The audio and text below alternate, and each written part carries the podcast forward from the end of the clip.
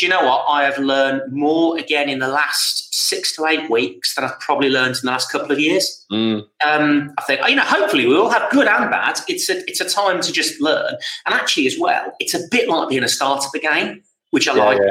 Yeah. I really like that. I feel now like this has happened, and I'm kind of more of a wartime leader than a peacetime leader.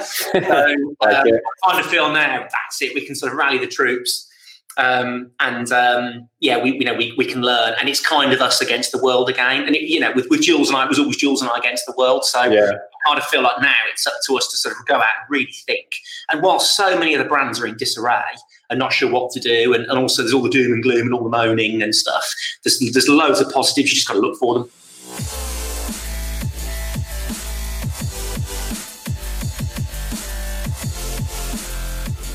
Welcome to Screw It, Just Do It, the number one ranked entrepreneurship podcast for business owners, entrepreneurs, and those aspiring to be so. The aim of this show is to showcase the world's most inspiring and interesting people who've decided to screw it, just do it. We offer 20% inspiration and 80% education, giving you the tools and advice to start, grow, and scale a successful business. I'm your host, Alex Chisnell, fellow entrepreneur, podcast agency owner with a number one podcast, and startup advisor to global startup generator and early stage VC, Antler. Each week, I release two episodes, a Q&A every Wednesday with one of the world's most inspiring figures, plus a solo episode every Saturday where I cover the challenges that all of us are facing as entrepreneurs. Welcome to episode 235 of Screw It, Just Do It with me, Alex. And on this week's show, it's my pleasure to welcome Al Barratt, CEO and co founder of Grenade. So, a couple of interesting uh, parallels here. Literally, the day that I chatted to Al for this, it was 10 years to the day that they started Grenade, that they rocked up to the NEC in a tank where nobody knew them and had then spent the last 10 years building up um, what's talked about being the next billion dollar uh, UK business. So, um, also, literally a, a year to the week that I chatted to Al's wife, Juliet, and co founder of Grenade for this very podcast. Literally, it was the uh, 7th of May, something like that. Uh, I did check it out earlier, so that's pretty interesting. Um, but look, this is this is great fun, um, really interesting chat. Um, calling it pulling the pin on the pandemic, but we cover all sorts of things as you could imagine, and we open up to a Q and A uh, with our live audience. Uh, which I've been recording for the Festival of Enterprise as well, as you know by now. So, up to something crazy now, like 90 uh, live interviews, and I'm going to be hand selecting those that I think are particularly relevant to you, uh, the Screw It Just Do It audience, and, and this is obviously one of them. Um, I met up with Al for the first time that we've been in touch for, or connected on LinkedIn for a while. I met up with him for the first time at my Entrepreneur Summit in the autumn of last year. Uh, and Al, being the legend that he is, flew down in his own plane uh, down here to with Juliet uh, to um, host and speak at the event as well. Brought it to a close for us.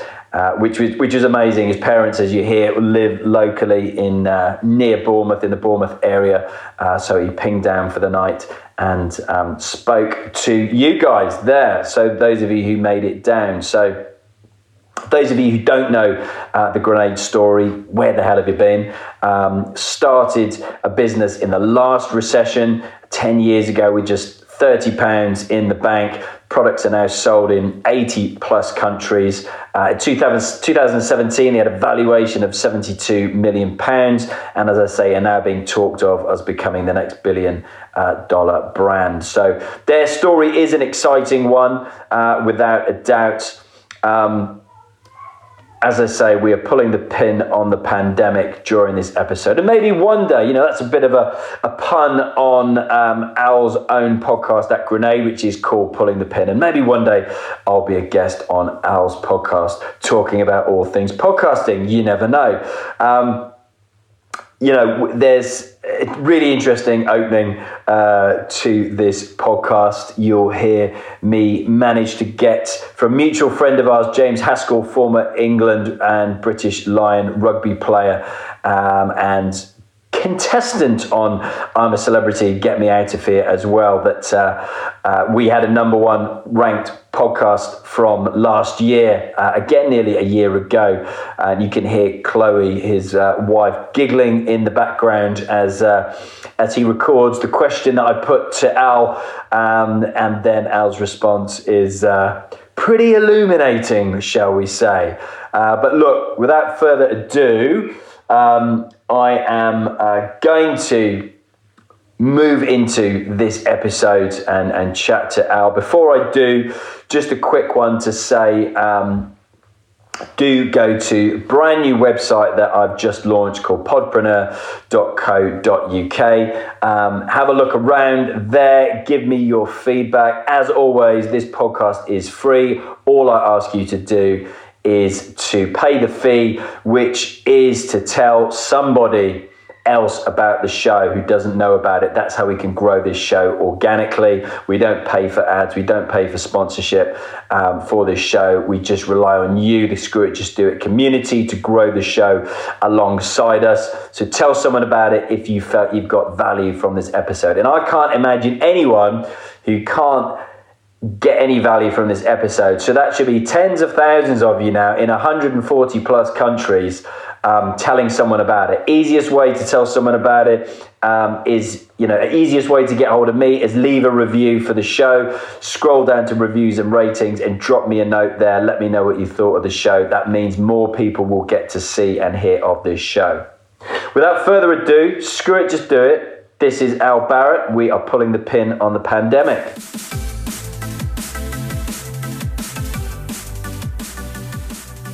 I'm going to start off. Tell me if you can hear this loud and clear. I'm going to just play a little clip that somebody sent me at 10 o'clock last night, to be fair to them, I will say, not just him, but to them. So let me know if you can hear this loud and clear. I'm going to put it by the speaker. I'm going to turn the volume right up. So this is like the first question, I guess. Here we go.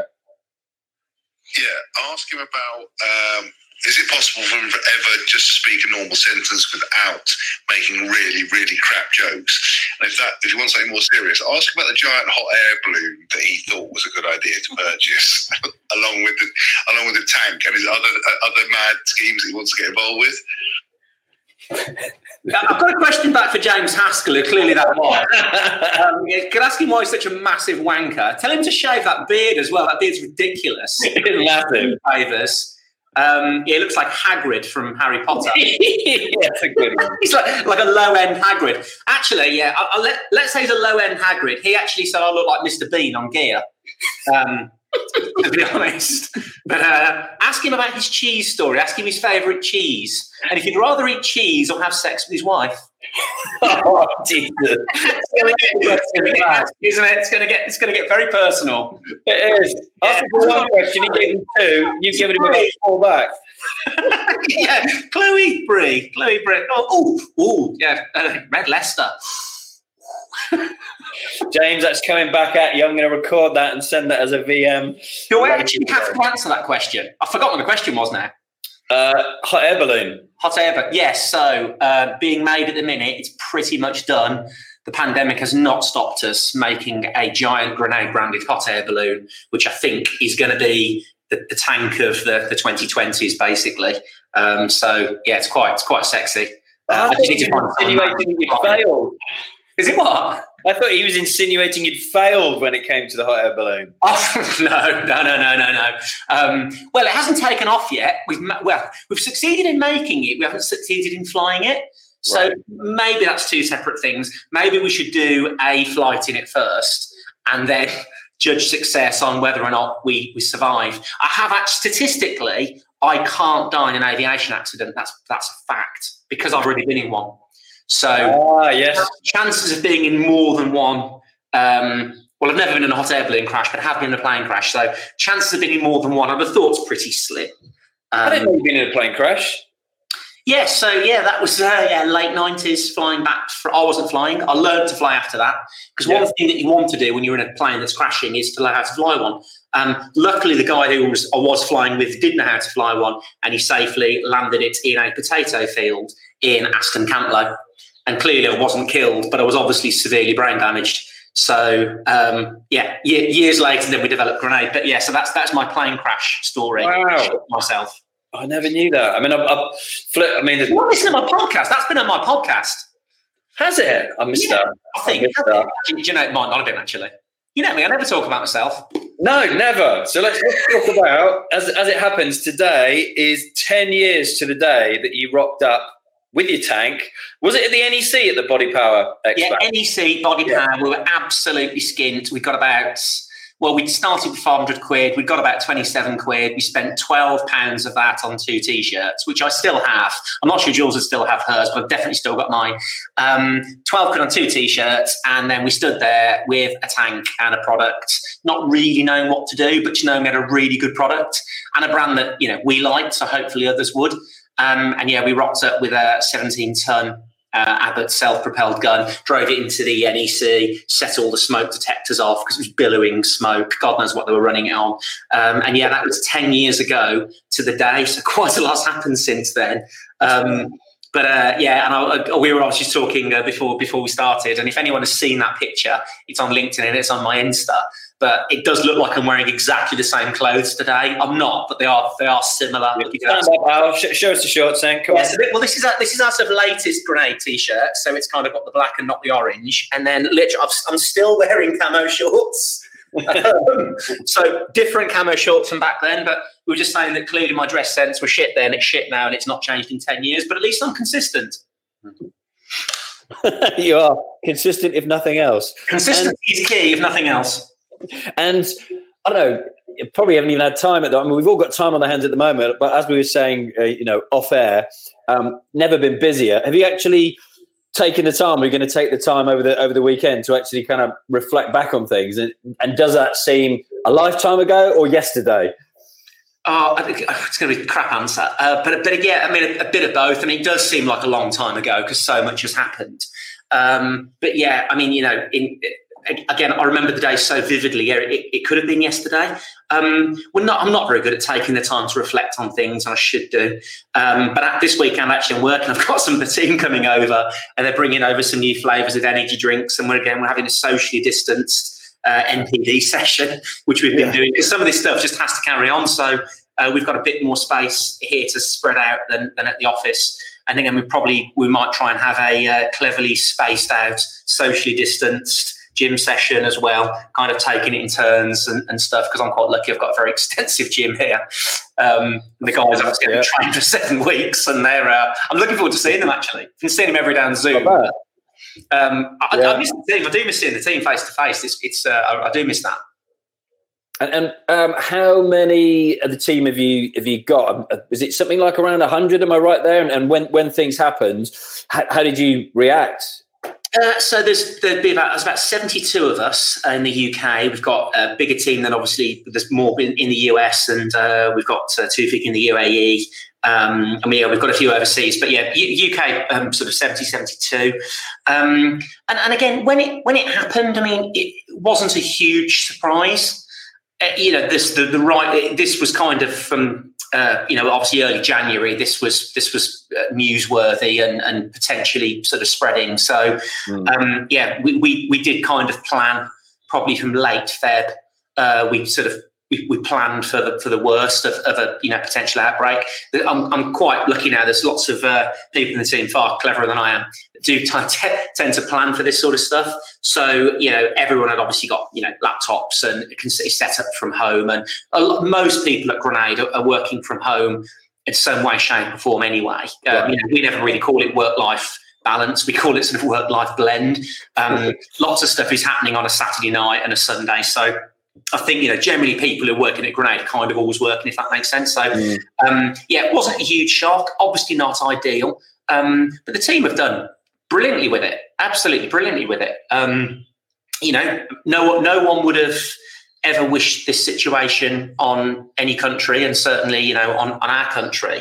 But I do think I know this is obviously the topic for today, but I do think that um, we've, we've got an amazing opportunity here to have a bit of a reset Yeah. Both, uh, I don't want to get all holistic, but you know, definitely for the for the planet, um, as individuals, businesses, you know, you've, got- you've got a, a free pause button here.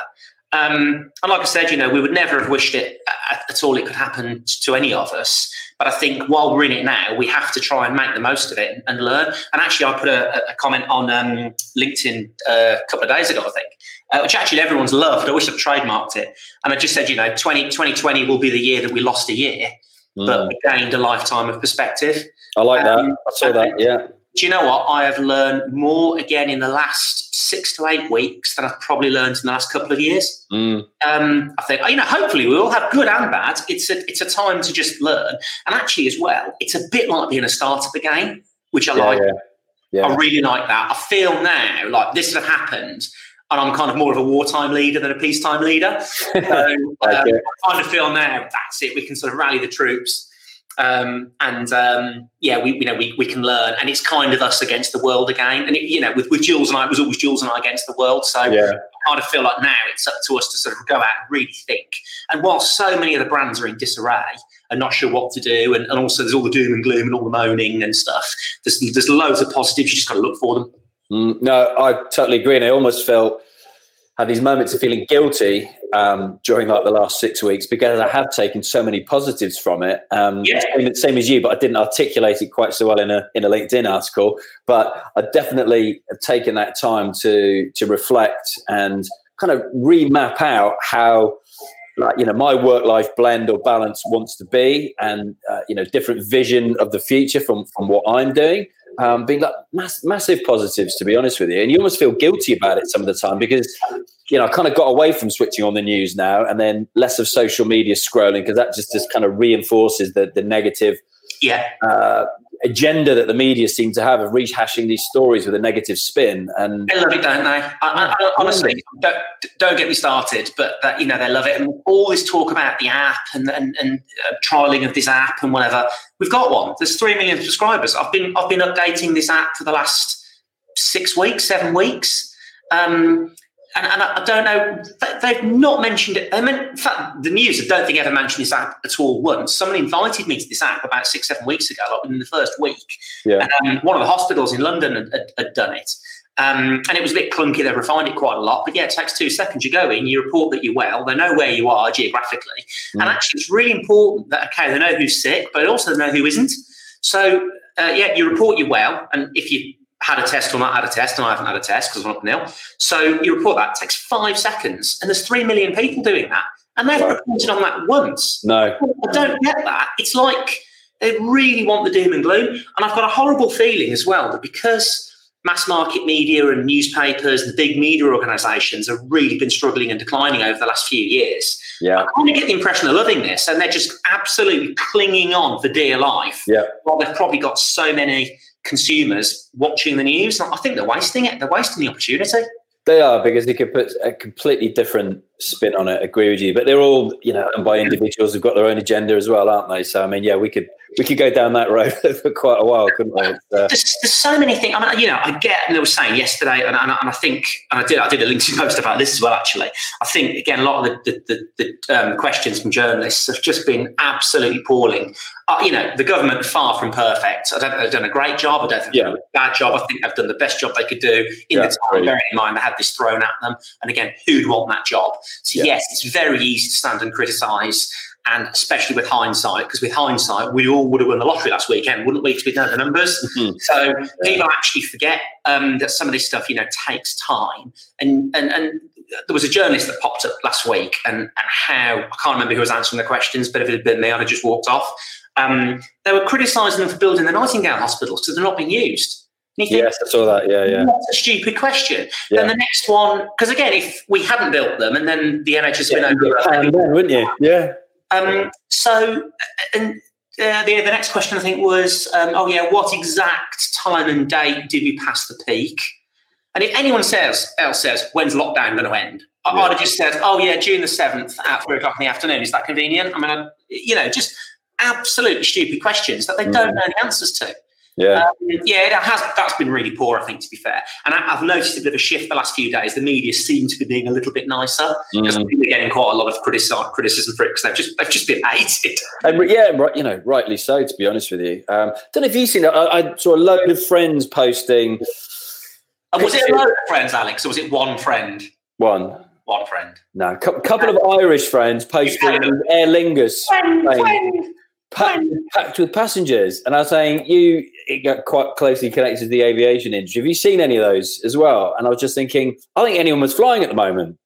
Oh, it's- yes. So you see my post from yesterday. Um, my LinkedIn post is becoming legendary. Yeah, I don't really understand this. Um, with uh, I, I can't remember the the the, the exact um, post. So you referring to the Aer Lingus flights with Yeah, Ireland? a few people post that, and I was just like, I don't think anyone was actually flying at the moment, apart from like rescue flights and stuff like that. Uh, yeah, I think there's still probably certain flights if you look for them. Um, I because I think yeah, ninety percent of all traffic is grounded. I can't quite. I mean, I get the repatriation flights; Mm. they're absolute necessity. Yeah, I don't get the commuting flights between. I think that was between Belfast and London, wasn't it, or something? In London, uh, I, I don't get that at all. I don't get how that's allowed because obviously you can't socially distance on the plane because it's pointless. I don't get how that's okay. And if you wanted to book a flight, you could get one and you can fly around the world. Um, I, you know, I'm, I'm into aviation, as you know, so I've got a pilot and a, a plane and a pilot's license. Uh, I tried to fly some hand sanitizer and medical stuff, some masks, bits and bobs down to my elderly parents who was um, self isolating in Bournemouth, Yeah. um, and just some some um, food supplies, some um, stuff for them to stock up on. And you know that would have involved me flying from Gloucester to Bournemouth, which is like a 27 minute flight. I had to sort of book in both sides because you have to follow the flight plan. And um, they said, you know, it's not an essential trip. If you want to go, we'll have to phone the police, and we're not going to let you land. No. Like, okay. Um, but I thought you could travel for medical reasons to support vulnerable people. Oh well, yeah, but you, you can you get someone else to do it? So there isn't anyone else. Um, so you know, I'm going either way. I'm either flying or driving. Yeah. Well, you'll have to drive. Well, well, that's statistically not as safe as flying anyway. Um, they uh, basically, yeah, that wasn't allowed. So in the end, I just drove down. Did you? Yeah. Um, yeah, that took me six hours rather than half an hour. oh. Um. The, the, the reason was that, um, and this is me flying solo. So, and I've got the keys to the hangar, so I would turn up to an empty hangar, let myself in, get my plane out, doesn't need any fuel, fly there, leave it at the other end for my parents, see no one, and fly back and drive Yeah. home, not see a single soul. That's not allowed. But you can jump on a plane with 300 strangers and then walk straight through Heathrow and not get checked at all from another country. I don't get that at all. That's just nuts, isn't it? Um, and there's so many, and again, I don't want to rant at the government, but there's just so many inconsistencies Yeah, yeah. that don't make any sense. So yeah, I can't fly solo, but you can fly on a plane full of people. Um, and yeah, there's 15,000 people a day walking through Heathrow unchecked um, as of yesterday. And bear in mind, they've been checked at other points on their route, but no one's been checked in the UK. They're sort of talking about it now. But I can't go for a walk with a neighbour Yeah. Yeah. Yeah. Yeah. in this part. You can't anyone else from outside. That, I, I don't get why you can do one and you can't do the other. I I would hope I'm fairly intelligent. I can work this stuff out. Yeah. Yeah. Yesterday, just talking about the fact, just let the British public make their own mind up. Maybe that's more dangerous. Yeah. Exactly. But but I think now over the next few weeks, people are just going to start to make, hopefully, just sort of sensible decisions for I- I think so. Yeah. Because you know, I've sort of I've interacted with no one. So if I've interacted with no one over the next few weeks, why can't I interact with someone else who's Yeah. interacted with no one? Yeah. Um, because we can't be locked up forever. No. No. Um, No. doesn't Exactly. really make any sense. Um, so yeah, the, the airline one's a really, uh, really frustrating one. I think we probably should have something harsher, quicker. Mm. so many kind of authoritarian type regimes, not naming any, uh, around the world. Um, don't upset the other countries again, um, but uh, have actually really locked down the population quickly and quite aggressively. Yeah. And that's probably worked better than us kind of being a bit wishy washy about it. Yeah, yeah. Um, so, were you um, was Bournemouth Airport open then? Essentially, you could literally just fly down. I didn't know your parents were down here actually. Yeah. Oh, yeah. But yeah. Um, as of today, I, I don't know. I suspect. Um, again, I guess if you book in with a flight plan, but again, having having that reason, um, I guess so. Gloucester is shut this end, but Is I can get sort of permission. Um, I can use Gloucester when closed. I've got I've got like an insurance liability to do that. Mm. Um, but again, you've got to sort of a really good reason. But yeah, I can't take off. I can't land the other end. So um, Yeah. Again, like you know, it's, it's not a first world problem, um, but it's just this is just some of the stuff that's actually going on. And I think yeah, one of the reasons, like I said, they, they said you couldn't fly down was if you have an accident, you need emergency services. Yeah, yeah. Well, I get that, but you could say about anything, couldn't you? You could. Yeah. Yeah. Um, and also, I think, you know, waste of police time. Yeah, I get that, granted. But I think that was the specific week that the police were policing aisles in supermarkets near me, telling consumers what they could and couldn't buy. Which I don't really understand either. I, I wouldn't get that either. Use no. their time because if you're in the shop and it's open, surely you can buy what you want. Yeah, I know. Um, yeah. Can't, can't, buy a can't buy a cat basket. It's not essential. um, I didn't try and buy a cat basket, but that was an example I saw online. Somebody was buying a cat basket, and I got absolutely berated on social media. And you just think, well, she's in the shop. It's open. Who cares? Who does care? Yeah. Who does care? You can buy bread. You can't buy a cat basket. Oh man, yeah, I've seen like Bournemouth. All we've seen is like pictures down here at the airport. Like BA and Virgin have just like parked a load of their planes here. They have, yeah, yeah, loads, yeah. absolutely loads of them. Yeah, when I went down, I went down actually. Uh, the last time I flew in there, I think was mid, uh, just early March, I think, and. Um, yeah, there were loads of Virgin planes lined up. Some have got the engines sort of spinning.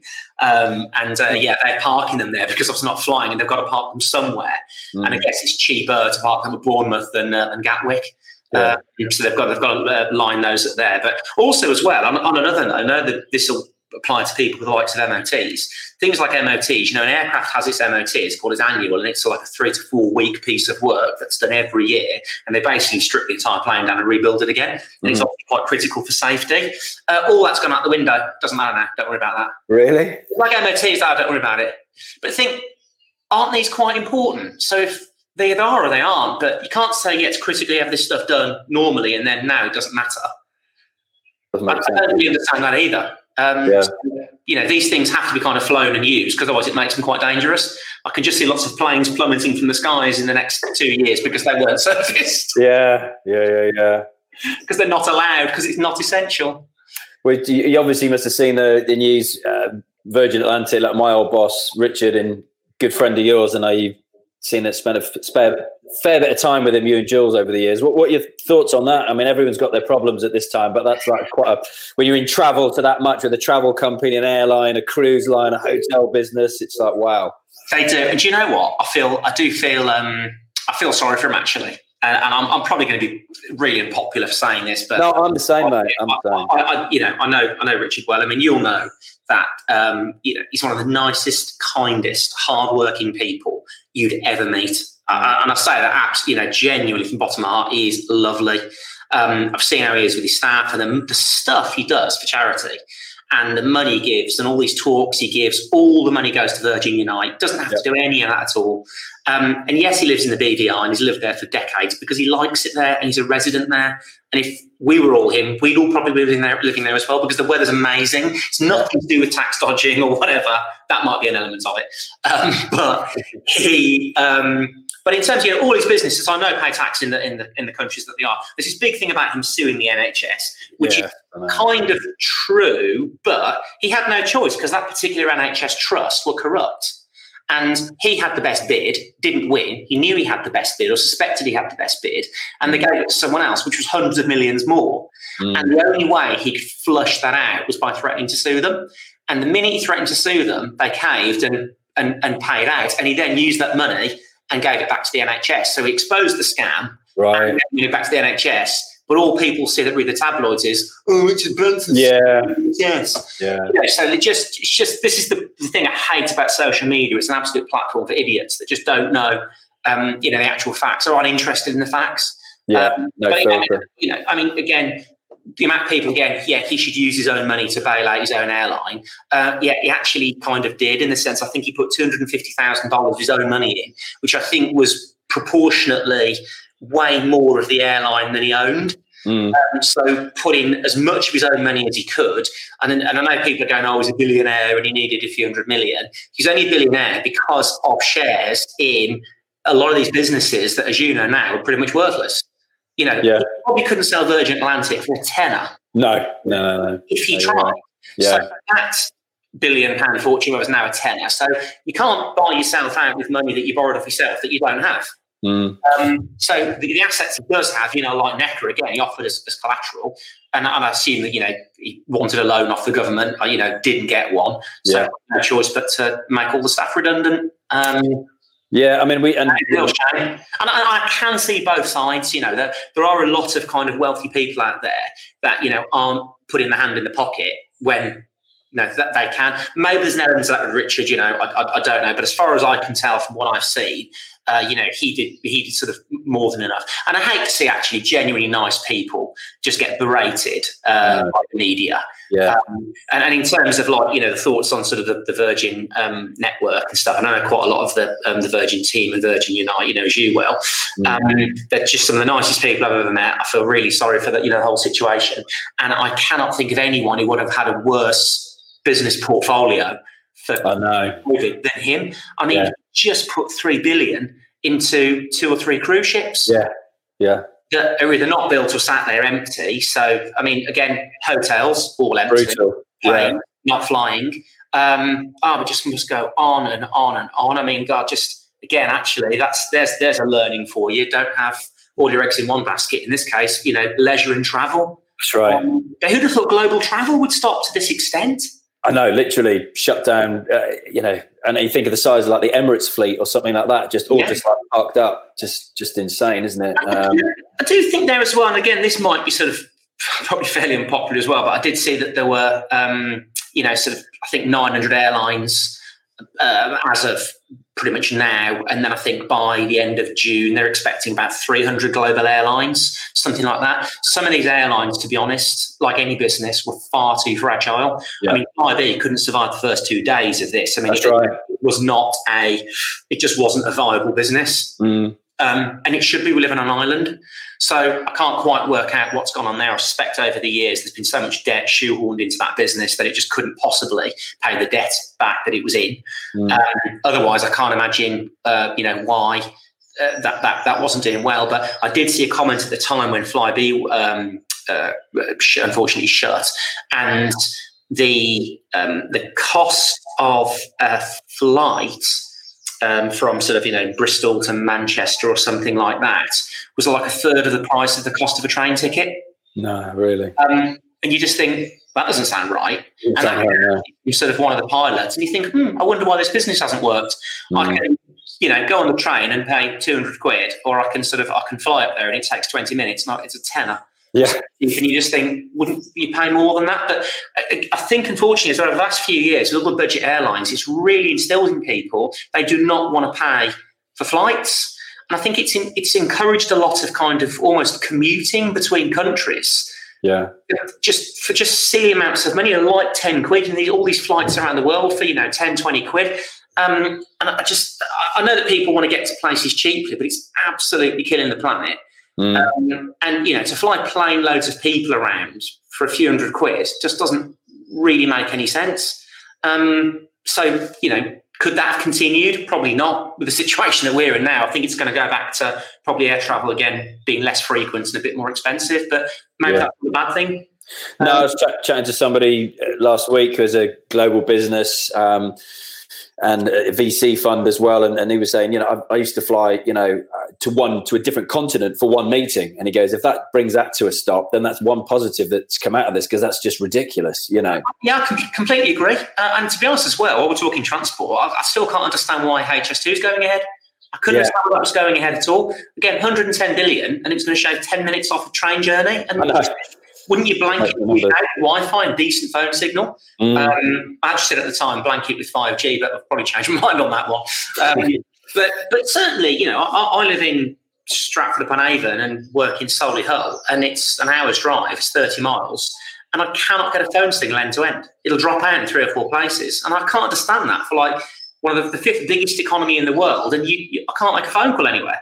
yeah, I'm going to spend 100 billion on HS2. I don't want to jump on a train. I want to make a phone call. yeah, yeah, yeah. So Oh, I yeah. find that a strange decision as well, especially for all the damage it's doing to the countryside and, and, and ripping all that up forever. And I also can't understand, uh, again, prior to all this, why so many smaller airfields were closing as well. Because once that infrastructure's gone, it's gone. You know, we're an island. And I think we've learned from this that, you know, we've actually got to start being a bit more self sufficient.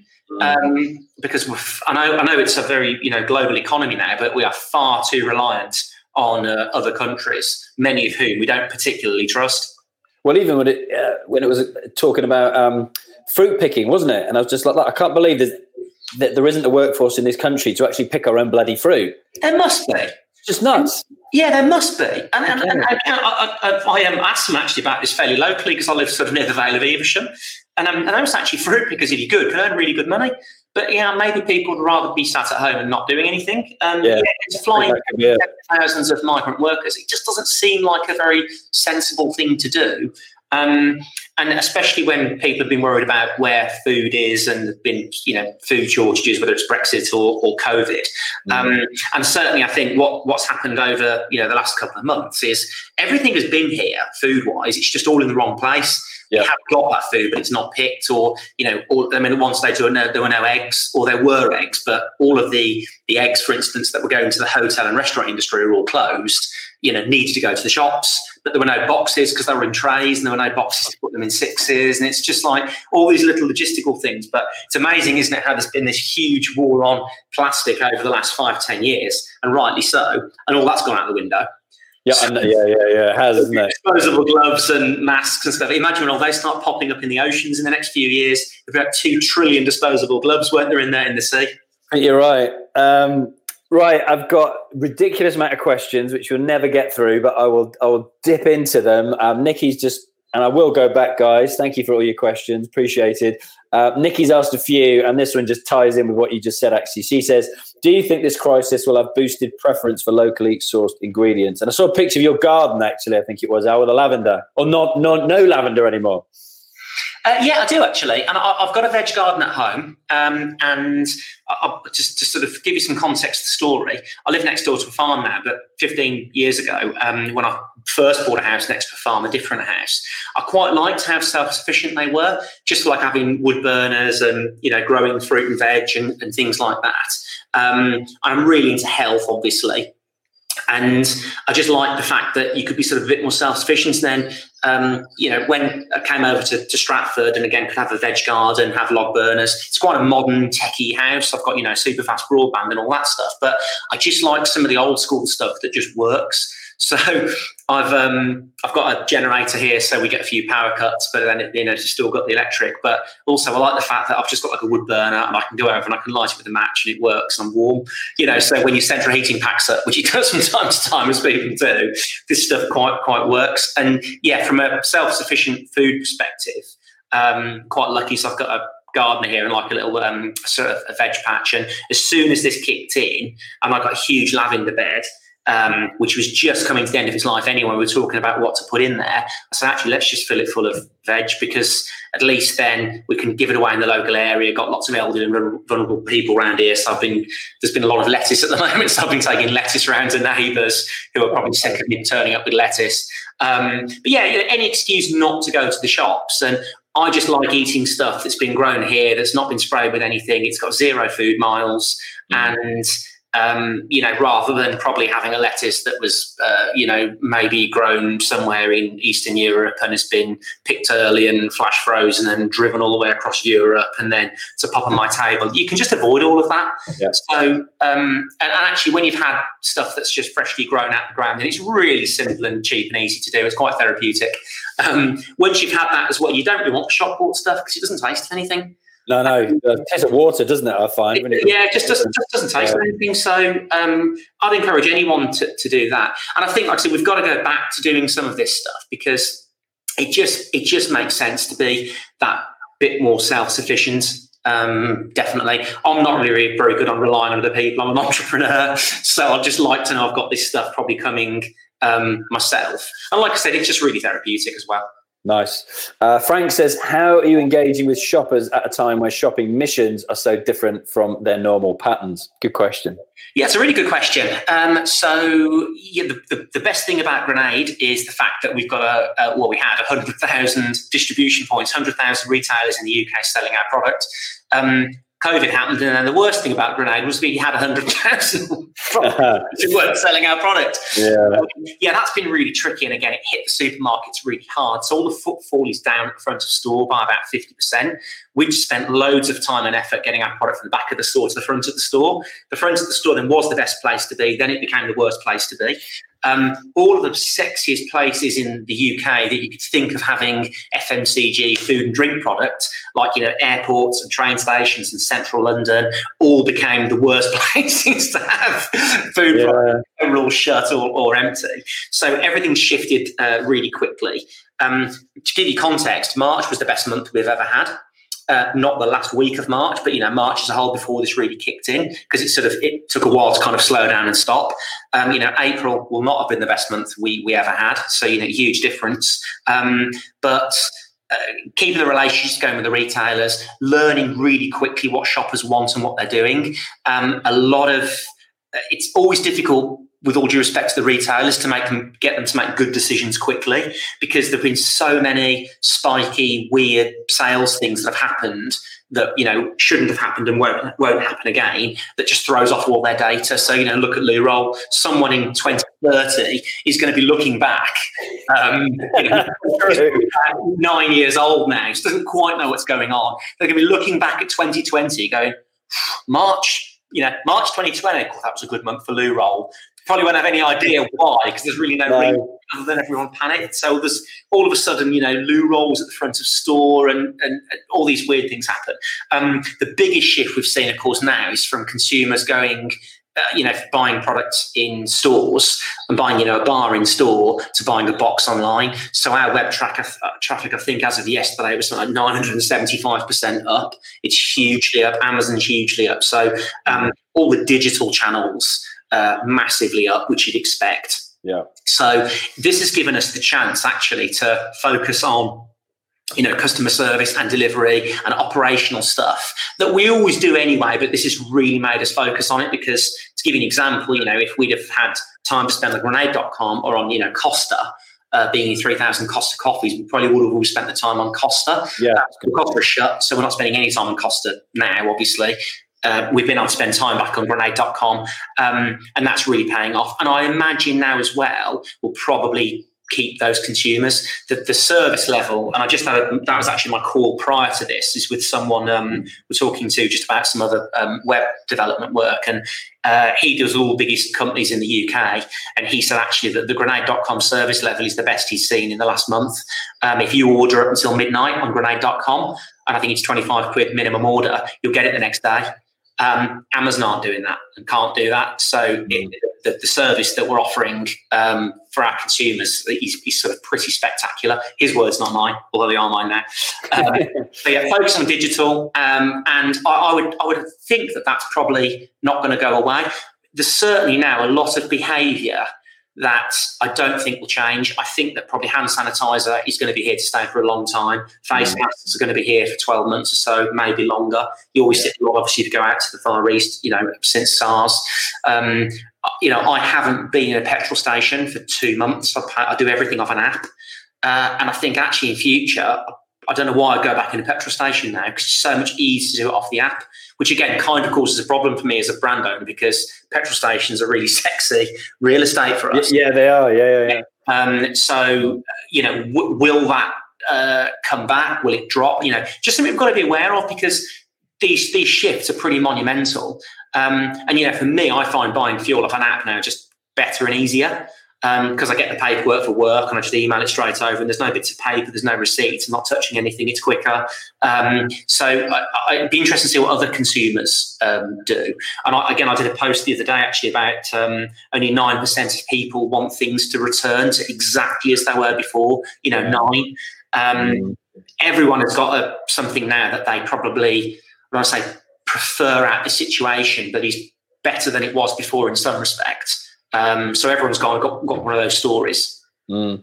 Uh, yeah, I was chatting to uh, James McMaster from Huel, and the uh, same question to you is: Have you been able to track like how many new customers have you got, or how, how much has your um, regular customers increased their order? Because he was saying we got a lot of people bringing their orders forward by a month or two months and wanting it now and in, and in more quantities.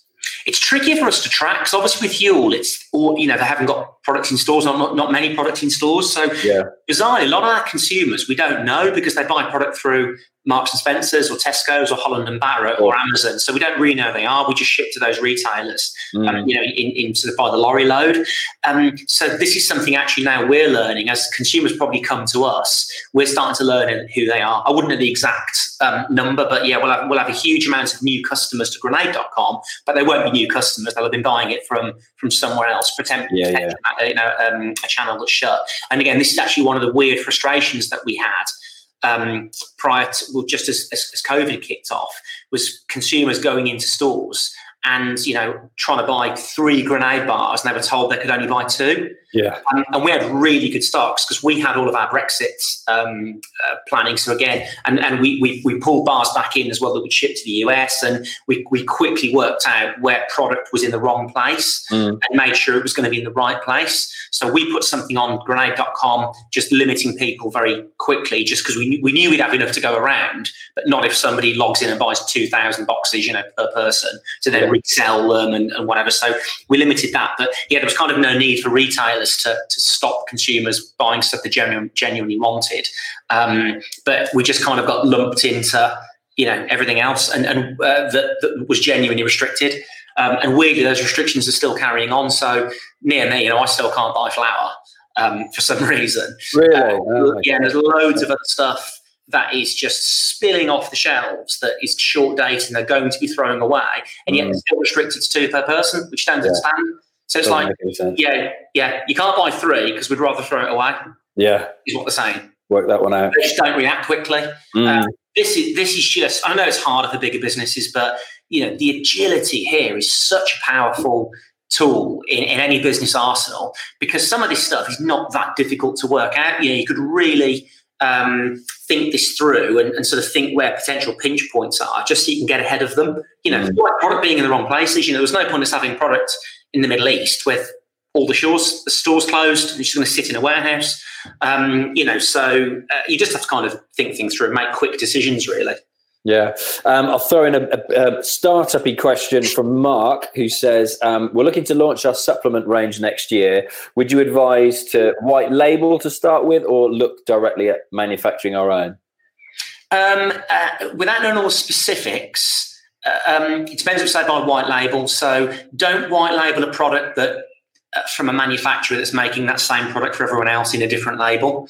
Um, consumers quit and, and, there are lots of bar companies out there that do this and there's there's one i won't say who it is but there's one bar company specifically who have got exactly the same bar as nine of the brands so i don't i don't know why you'd want that mm. um, we've so come up with something probably custom that's unique to you i know i wouldn't suggest that you make it yourself because it depends what your expertise is if you're a great product formulator and manufacturer, that's probably what you should do. Our experience is kind of, you know, branding and, you know, I hate to say marketing, but marketing gets really making a sort of a, a brand sexy.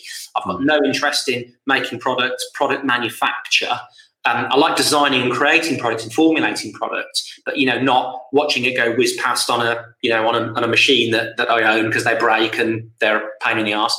Um, and, uh, and I've got no interest in sort of. I, I love the distribution and watching lorry loads of products go out, but I don't want to own a warehouse in the distribution business because I'm crap at it. Um, we've these are things we've done. We've done all these things. So you know we have had a distribution warehouse, and what what will happen is you'll be trying to build your supplement business, and you're just going to be sucked into manufacturing issues or distribution issues, and before you know it, no one is working on the brand. Yeah. You're going to be chasing finding out where lorries are and why pallets are damaged and things like that. And this is all stuff you can pass on to someone else. You mm. have to surround yourself with people internally, and in this case, probably externally, who are brilliant at what they do. Um, you know, we've got manufacturers who are brilliant at making bars. We've got a, a, a, 4, a 4PL logistics facility, a DCS in Banbury, who are brilliant at what they do. We just want to do the bit in the middle where we get product made and then, you know, we kind of do the stuff that I find sexy yeah. um, which is you know the the, the brand um, bit, and only we can do that. And if you're the brand founder and brand builder, that is your job. No one can build a brand for you. No one can do your job, so you shouldn't be doing other people's. It's a big, big um, uh, common mistake I see people actually make, where they, especially as you start to try and uh, scale up your business, they they start kind of recruiting for, for roles or doing roles themselves that they're really bad at. Um, and you should quickly work out what, what you're good at. That's been the genius of Virgin over the years. He's really good, isn't it? Just I always say conducting the orchestra, but just not running around playing all the instruments. Yeah, um, absolutely. When you start a brand, you do have to play the instruments to a certain extent, mm. um, you know, but that doesn't involve, you know, having a manufacturing facility. That's just that's just something you shouldn't probably sink your money into. Yeah, and you have to build them and keep them running, and it's a lot of pressure. I've got a lot of friends that own manufacturing industries, and you know when the, those lines aren't running, it's a bit like planes not flying. You know when lines aren't running, it's costing you money. You have to fill them, um, whereas we can just order what we want when mm. we want, um, and not worry about it. Um, another question: Can you tell us what changes Grenade has made to its comms strategy since the pandemic, and any tips for startups working out the best way to market their brand at this time? So would that be sort of comms in terms of social media or um, email marketing? I guess. Yeah, let's go, let's do social media. That's that's a good one. Yeah, I got a few questions on that. So yeah. So with socials, I think our social content has pretty much been so broadly the same that it always has been. So I think because every time you log on, you turn the TV on, or turn the computer on, there's just the same doom and gloom and um, you know Corona stuff which clearly you know has, has, has, got a huge place, but people are getting quite sort of tired of seeing the same stuff. I think it's actually quite nice when you go through social media and you, you see sort of a bit of almost normality and some stuff that you'd expect to see from Grenade. Um, so yeah, one everyone was immediately going to start doing home workouts. So we have done a few of those, but we knew as well that other brands are potentially do it better. I mean, you know, Joe Wicks, that's his thing. So he was yeah. always going to obviously adapt quite quickly to that. But for instance, we had a great piece of custom work. We actually filmed last May with uh, Chloe Madeley at the, at the, the gym here. Um, Body Blast, which actually was an Amazon exclusive, which launched in January on, uh, on Amazon Prime. Um, we'd got that ready to go and we'd already launched it. Um, and then, and then rather than say it being just an Amazon Prime exclusive, we've kind of rolled that out to a, a lot of both on socials and also to a lot of um, companies we work with, like you know Tesco and big retailers. We've provided it for all of their staff. It's all free as long as you've got Prime anyway. Mm-hmm. Um, but we shipped all those out, and it was a, it was kind of um, a next step up from just a home workout because it was, you know, it took us weeks to film it. So it wasn't just kind of quick stuff in front of the TV, which everyone's doing. We'd got um, a nicely formulated plan and it was all based again around training from home and not having any equipment, so you could use basic stuff. So weirdly, we we filmed stuff. You're ahead of the game. Really yeah. sexy content that's been really popular uh, this year. We already had. Um, so definitely use that and repurpose some of that. So we were, we were quite quick to react there. Um, and I think, to be honest, I, I, and I've said on my, my, call this morning with the team, um, you know, just treat them like royalty. We always treat our consumers like royalty. They're sort of the only people in this ecosystem that, that matters. You know, they, they, buy our product. So we've just made sure that they've had um, re- really good deals. We've been doing um, wellness deals, for instance. Like we, we, do a product called Ration Pack, which is a very high end uh, multivitamin pack. Um, you can't get good quality vitamins for love nor money at the moment. There's a huge shortage for obvious reasons, both yeah. coming from China, but also just because everyone's buying more vitamin C and that sort of stuff. Yeah. Um, we very quickly started to run out of, of, ration pack, which is quite an expensive product. It's generally quite a slow moving product for us. Um, again, we we sort of guessed that that's what would happen because vitamins were, were short. And actually, rather than sort of putting the price up, which everyone else has done, frankly. Um, we gave really great deals um, on, um, on, on ration pack because it's really important to me that you know all of our team have access to it and people have access to sort of good quality multivitamins and minerals. And that's like a four stage product, which is very comprehensive that we've been selling for about 25, um, 30 quid. And it's a 50 pound um, retail product. So uh, we've actually gone the other way. Um, in terms of because one thing I absolutely detest is all the profiteering that's gone on mm. uh, over the last couple of months. In, just in any scenario, it just really does uh, grate me because I'm a consumer as well, and no one likes being ripped off. So raw ingredient costs have generally gone up, and yes, our vitamin costs have gone up, but that doesn't mean to say that you know they haven't gone up to make a a 30 pound product 60 pound 70 pound. It's ridiculous. Mm. you know it might be a, a, cost of like you know 30 quid to 31 quid or something like that. So there's a lot of companies that have really you know taken the piss. Um, we sort of quickly started to sell out, and again we've got a we've got a great relationship with the manufacturer of that product, and um, we've worked with them for years, and they very quickly ramped up for us and made sure that we um, that we that we don't run out, or if we do run out, it's going to be probably for a week or two. Um, but again, I think that's available on Amazon and Grenade.com and stuff as well. Um, so I think, yeah, to generally answer the question in terms of comms, treating your consumers how they should be treated um, you know, good quality content, look after them, don't rip them off. And, and also, I don't like being sold to. So we yeah. don't really try and sell people things. You know, we, we spoke about this briefly before, didn't we, just before we went on air? Um, I, uh, I just, you know, if certain people have, um, you know, certain problems, whatever they may be, you know, we may make a product that helps solve that problem. Um, and, you know, we, as a, a brand job to make um, a consumer aware of that um, you know, without without fat burning, there's no such thing as a magic pill, but it, it it's it provides a solution to lots of um, parts of dieting that we know consumers struggle with in terms of like mm. suppression and whatever. So weirdly, our, our, weight loss sales have gone through the roof. Uh, mm. Yeah, just I think as people try and get in shape at home. Yeah. Um, again, this this has been, I think, a real period of perspective for health, mm. which again, I just don't think is going to go away. And I, I no, can't imagine being in a better industry than health right now. I 100% agree with you that you know, a number of entrepreneurs I've, I've spoken to over the last say, month or so, and um, yeah, I think everyone's in agreement with that. Like wellness, health, wellness is, is definitely here to stay, and people have. Um, I don't know. Maybe it's just a thing about being at, at home and you know looking a little bit introspectively for a while and looking at you know your own health, like but mentally and physically, of course, as well, and, and adding a bit more focus on that. I mean, I've certainly done that 100%. Yeah. Well, it's weirdly as well. I spoke to the, uh, the local chiropractor near me, and she's been had a massive surge of um, sort of older people who haven't trained for years, uh, sort of hurting themselves and putting their backs out because they've started training because the government said you do an hour's exercise a day. so yeah. now, so more people are probably training than ever. I feel really sorry for all the gyms and that that are, that are shut. Yes. And there's some these should get open quite quickly, to be fair, because there's really sensible, I think, easy ways of mm. opening some of these gyms where you book sessions, they're socially distanced, you know, equipment's cleaned. You, are better off having 50 people a day using your gym than no one using your gym. You know, yeah. you can easily spread some of this stuff out and kind of keep people active, both for physical and mental health. Uh, yeah. Uh, definitely. But yeah, I think the health stuff's definitely here to say. And, and, whether it's true or not, I saw online yesterday that there's a there's a possibility um, evidence coming out that will suggest that uh, you know uh, obesity and uh, corona uh, are, are, a bad combination, and it could be one of the reasons as well why you know the UK uh, and what obviously as well the US um, there's potentially been a higher mortality rate compared to uh, okay. countries which have got healthier lifestyles. Yeah, it could be rubbish, but it yeah. makes sense. That could be um, interesting. Yeah, and, yeah. Um, yeah, so hopefully this again is a bit of a wake up call for people to probably take better care of themselves. Mm. And tell us um, a little bit about, um, seen a couple of posts uh, you put about the uh, partnership with uh, Ron Dennis at McLaren. And um, remind me, how, how many meals you, you trying to help out?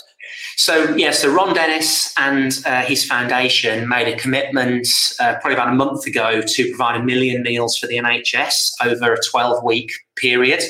Um, I didn't know Ron, but I knew Ron through someone else. And then there's obviously there's the hot food and certain things they, they want to do there. And again, they want this to be uh, sort of pretty healthy stuff. You know, they don't just want kind of um, you know certain brands of energy drinks and things like that.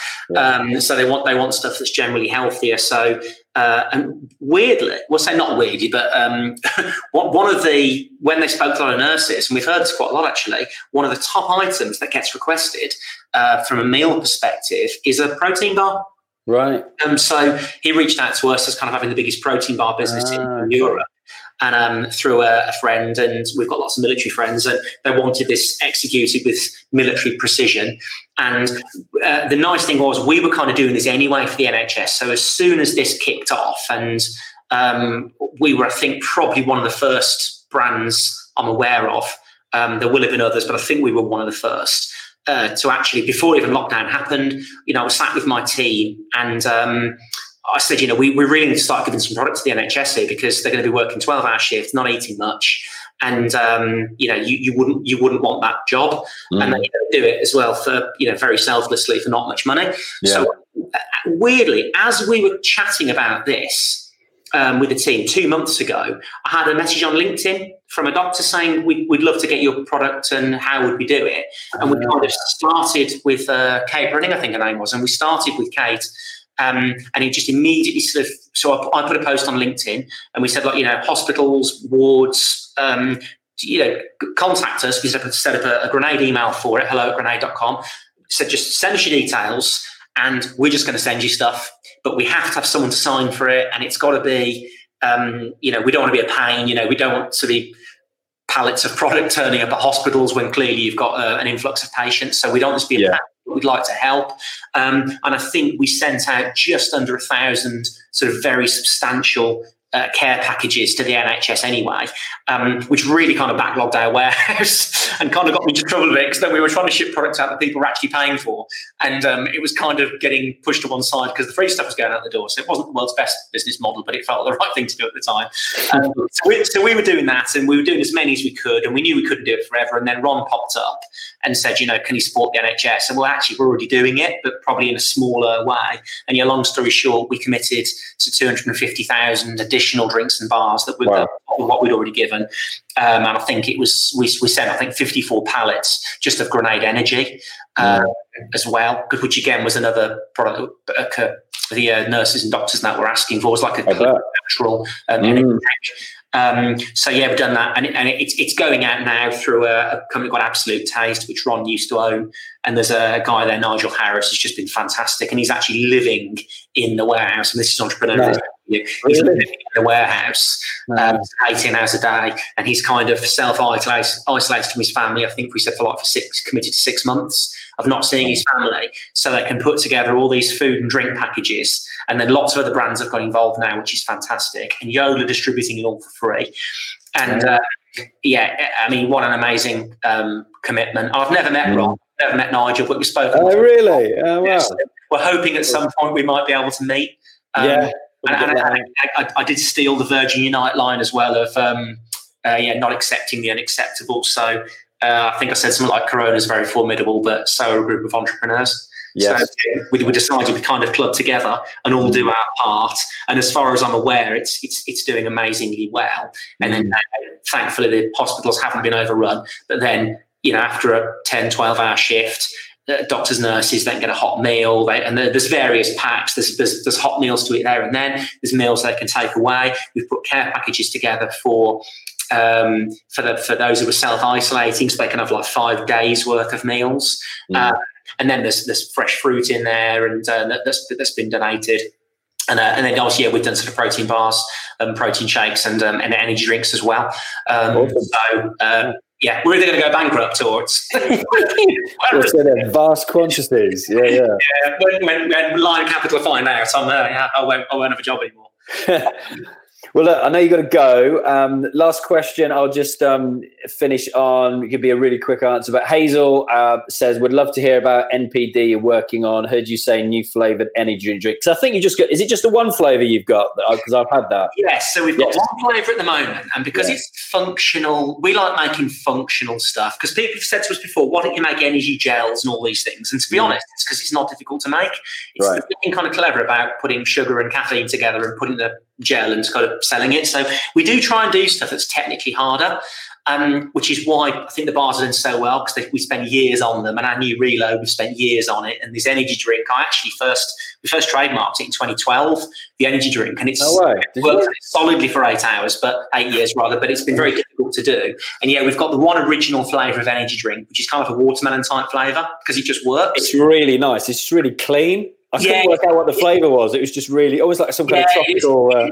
it was watermelon because people wouldn't necessarily buy a watermelon drink, but people yeah. have it and love it, but it kind of tastes familiar. Mm. Um, yeah, so we do that, and of course, got branch chains and um, B vitamins and stuff in it. So again, it's our functional go at energy where you know our carb bars are our functional sort of um, representation of, of chocolate mm. uh, so we've and obviously energy drinks are huge so we wanted to try and come up with something which was cleaner which had the benefits then which which didn't have um, some of the nasties in it so we use a natural form of caffeine uh, actually called coffee which is patented hmm. um, and it's um, all this stuff's generally quite expensive and tastes like dirt. So it's really difficult to cover up the taste of this stuff in a in an energy drink. So yeah, we've got that one. We've got a couple more flavors lined up um, because that's been doing very well and obviously hasn't helped with retail, but we've got a lot of faith in the energy drink and we know it's a big space. Yeah. And more people just want cleaner, more natural stuff. Mm. Um, so that that's been really important. Yes, that's happening this weekend. But yeah, generally to answer the question, um, I kind of oversee all the NPD. Um, uh, with Rob, he's got a, a, team of people. Rob's my head of product. He's been with us for about five or six years. He's got the best and worst job in the business because um, he has to work with me. But no, just amazing OCD and um, you know, in a nice way. And, it, and, it's just fantastic the time and effort that goes into making some of this stuff because it looks easy. Mm. And it really isn't. It, honestly, I'm not. I'm not exaggerating when I say it takes years. I've just sent actually some um, some of our new reload bars over to a friend of mine in the US, Chris Gethin, and uh, he tried the original reload, which again, I've sold millions and millions and millions of bars a year, but we always knew we could make a better one. And it's taken us years to make a better one. And he sent me a video message this morning because his, his bars arrived in Boise and he ate it on camera for me. And he's like, I just don't know how you do this. it's a 70 gram bar, it's got three grams of sugar in, and it just tastes like a really, really indulgent um, brownie.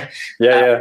And he's like, I just don't. He said, no one in the world makes stuff taste as good as you do. For, you know, and it's for the macros yeah. um, uh, as well. So it, it's it's a lot of work, uh, but it's worth doing. It's worth doing well.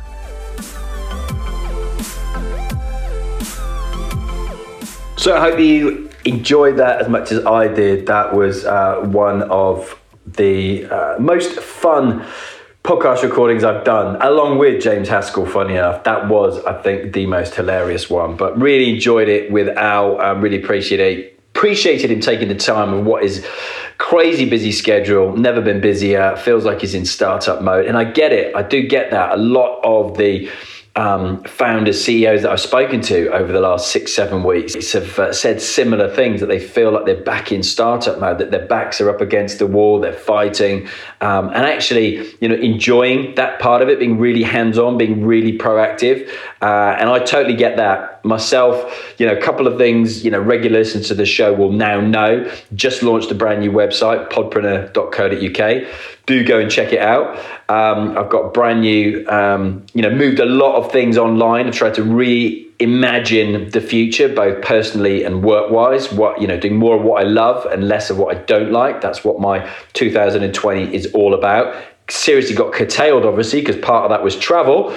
Um, but there are many positives to take away from that. So, you know, as I say, I've been reimagining what what I've been doing uh, as well. Same as a lot of companies um, have had to pivot.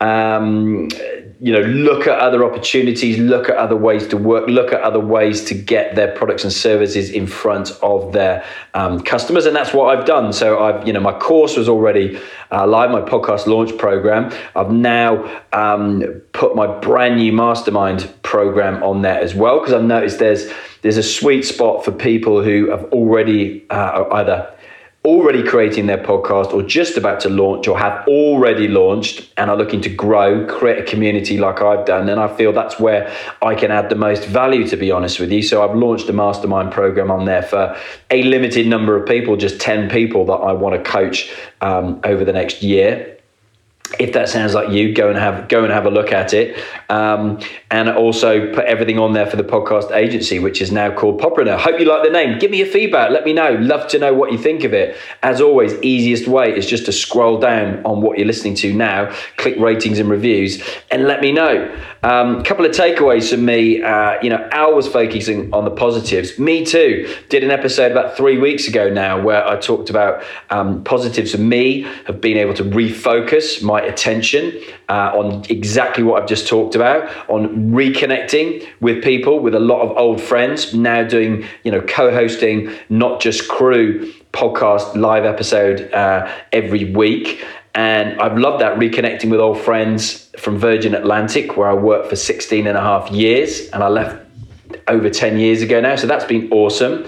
Um, Resources, Podpreneur, my free Facebook group, creating that and now having over 550 members in there, and something like at least half a dozen brand new podcasts have been launched by podpreneurs in there. And running, rediscovered my love of running. By the time you would have listened to this, I would have gone in six weeks from running a 5K to running over 40K, i.e., a marathon. And I've done that in six weeks. Uh, it just gave me a focus, again, a personal challenge. Um, and look, I just want to finish up on um, fun with a PH. Uh, look, how much fun must it be like to have a boss like Al? Uh, it must be awesome, I have to say. Um, he comes across as a great you know, bag of laughs and great fun, you know, when you when I chat to him. And I'd imagine he's exactly the same to work with. You know, Richard Branson, who I worked for for 16 and a half years, and then I worked with Virgin Startup for another four years. Um, you know, stories from back in the day, you know, partying in hotel rooms down route in, in LA and South Africa.